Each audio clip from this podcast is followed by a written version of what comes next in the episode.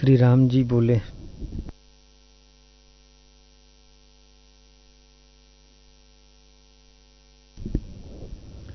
श्री राम जी बोले, हे मुनीश्वर, जितना स्थावर जंगम जगत दिखता है, वह सब नाश रूप है।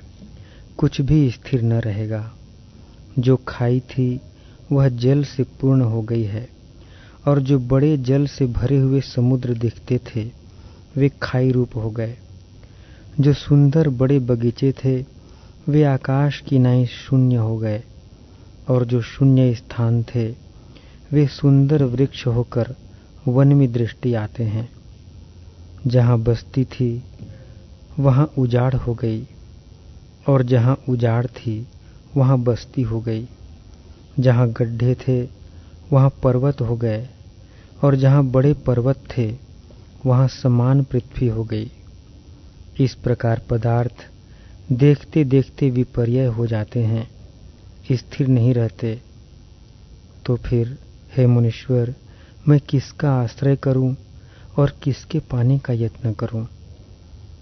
ये पदार्थ तो सब नाश रूप हैं, जो बड़े ऐश्वर्य से संपन्न और बड़े कर्तव्य करते और बड़े वीर्यवान, तेजवान हुए हैं, वे भी मरण मात्र हो गए।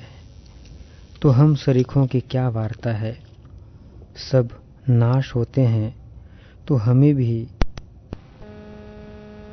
पल में चला जाना है। हे मुनिवर, ये पदार्थ बड़े चंचल रूप हैं। एक रस कदाचित नहीं रहते। एक क्षण में कुछ हो जाते हैं और दूसरे क्षण में कुछ हो जाते हैं।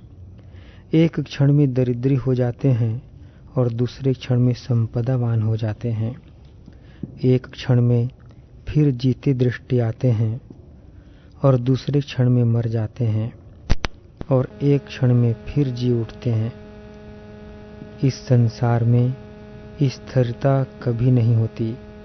ज्ञानवान इसकी आस्था नहीं करते। एक क्षण में समुद्र के प्रवाह के ठिकाने मरुस्थल हो जाते हैं। और मरुस्थल में जल के प्रवाह हो जाते हैं। इस जगत का आभास स्थिर नहीं रहता। जैसे बालक का चित्त स्थिर नहीं रहता, वैसे ही जगत का पदार्थ एक भी स्थिर नहीं रहता। जैसे नट नाना प्रकार के स्वांग धरता है, वैसे ही जगत के पदार्थ और लक्ष्मी एक रस नहीं रहती। कभी पुरुष स्त्री हो जाता और कभी स्त्री पुरुष हो जाती है। कभी मनुष्य पशु हो जाता और कभी पशु मनुष्य हो जाता है। स्थावर का जंगम हो जाता है और जंगम का स्थावर हो जाता है। मनुष्य का देवता हो जाता है और देवता का मनुष्य हो जाता है। इसी प्रकार घटी यंत्र की नाई। जगत की लक्ष्मी स्थिर नहीं रहती। कभी ऊर्ध्व को जाती है और कभी अधः को जाती है। स्थिर कभी नहीं रहती, सदा भटकती रहती है। जितने पदार्थ दृष्टि आते हैं, वे सब नष्ट हो जाएँगे। किसी भांति स्थिर न रहेंगे। ये सब नदियाँ बड़वाग्नि में लय हो जाएँगी। और जितने पदार्थ हैं, वे सब अभाव रूपी बड़वाग्नि को प्राप्त होंगे। बड़े बड़े बलिष्ठ भी मेरे देखते ही देखते लीन हो गए हैं।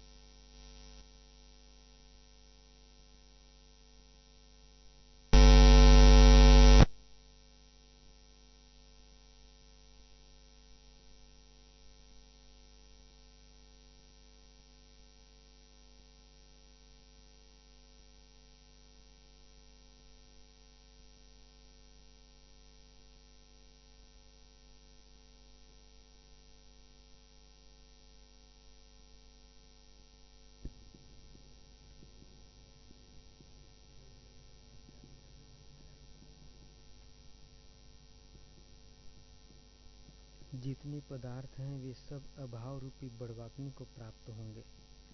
बड़े बड़े बलिष्ठ भी मेरे देखते ही देखते लीन हो गए हैं। जो बड़े बड़े सुंदर स्थान थे, वे शून्य हो गए। और सुंदर ताल, बगीचे, जो मनुष्यों से परिपूर्ण थे, शून्य हो गए। मरुस्थल की भूमि सुंदर हो गई और घट के पट हो गए हैं। वर के शाप हो जाते हैं। और शाप के वर हो जाते हैं। इसी प्रकार, हे मुनिवर, जो जगत दृष्टि आता है, वह कभी संपत्तिमान और कभी आपत्तिमान दृष्टि में आता है और महाचपल है। ऐसे सब अस्थिर पदार्थों का विचार बिना मैं कैसे आश्रय करूँ और किसकी इच्छा करूँ? सब तो नाश रूप हैं। ये जो सूर्य प्रकाश युक्ति दृष्टि आते हैं वे भी अंधकार रूप हो जाएँगे।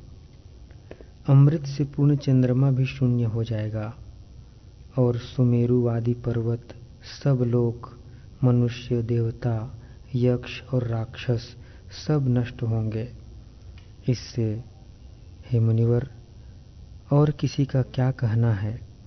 ब्रह्मा, विष्णु, रुद्र, जगत के ईश्वर भी शून्य हो जाएँगे। जो कुछ जगत दृष्टि आता है, और स्त्री, पुत्र, बांधव, ऐश्वर्य, वीर्य और तेज से युक्त नाना प्रकार के जो जीव भासते हैं, वे सब नाश रूप हैं।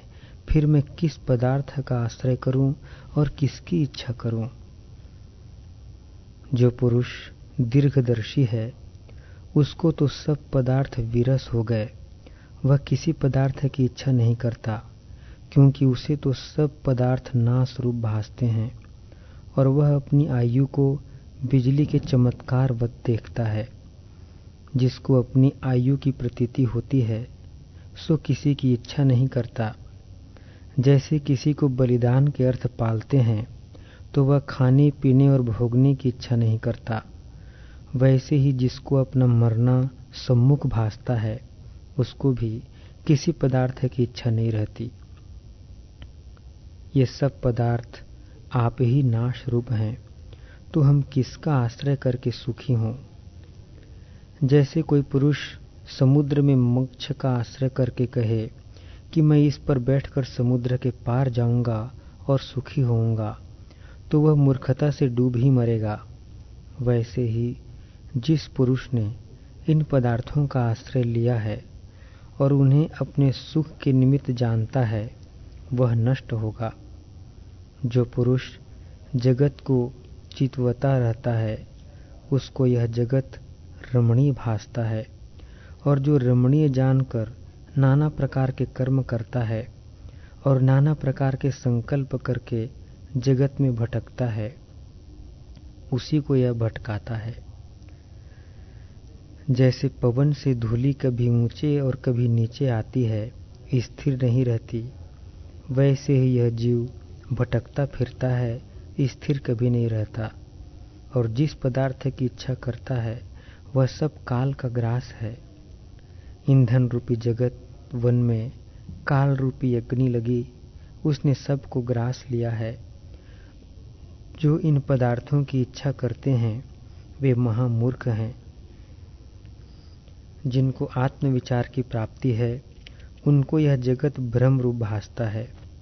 और जिसको आत्मविचार की प्राप्ति नहीं है, उसको यह जगत रमणीय भासता है। जगत को देखते ही देखते नष्ट हो जाता है। इस स्वप्नपुरी की नाई, संसार की मैं कैसे इच्छा करूँ, यह तो दुख का निमित्त है। जैसे विष मिली मिठाई खाने वाले मृत्यु पाते हैं, वैसे ही विषय भोगने वाले नष्ट होते हैं।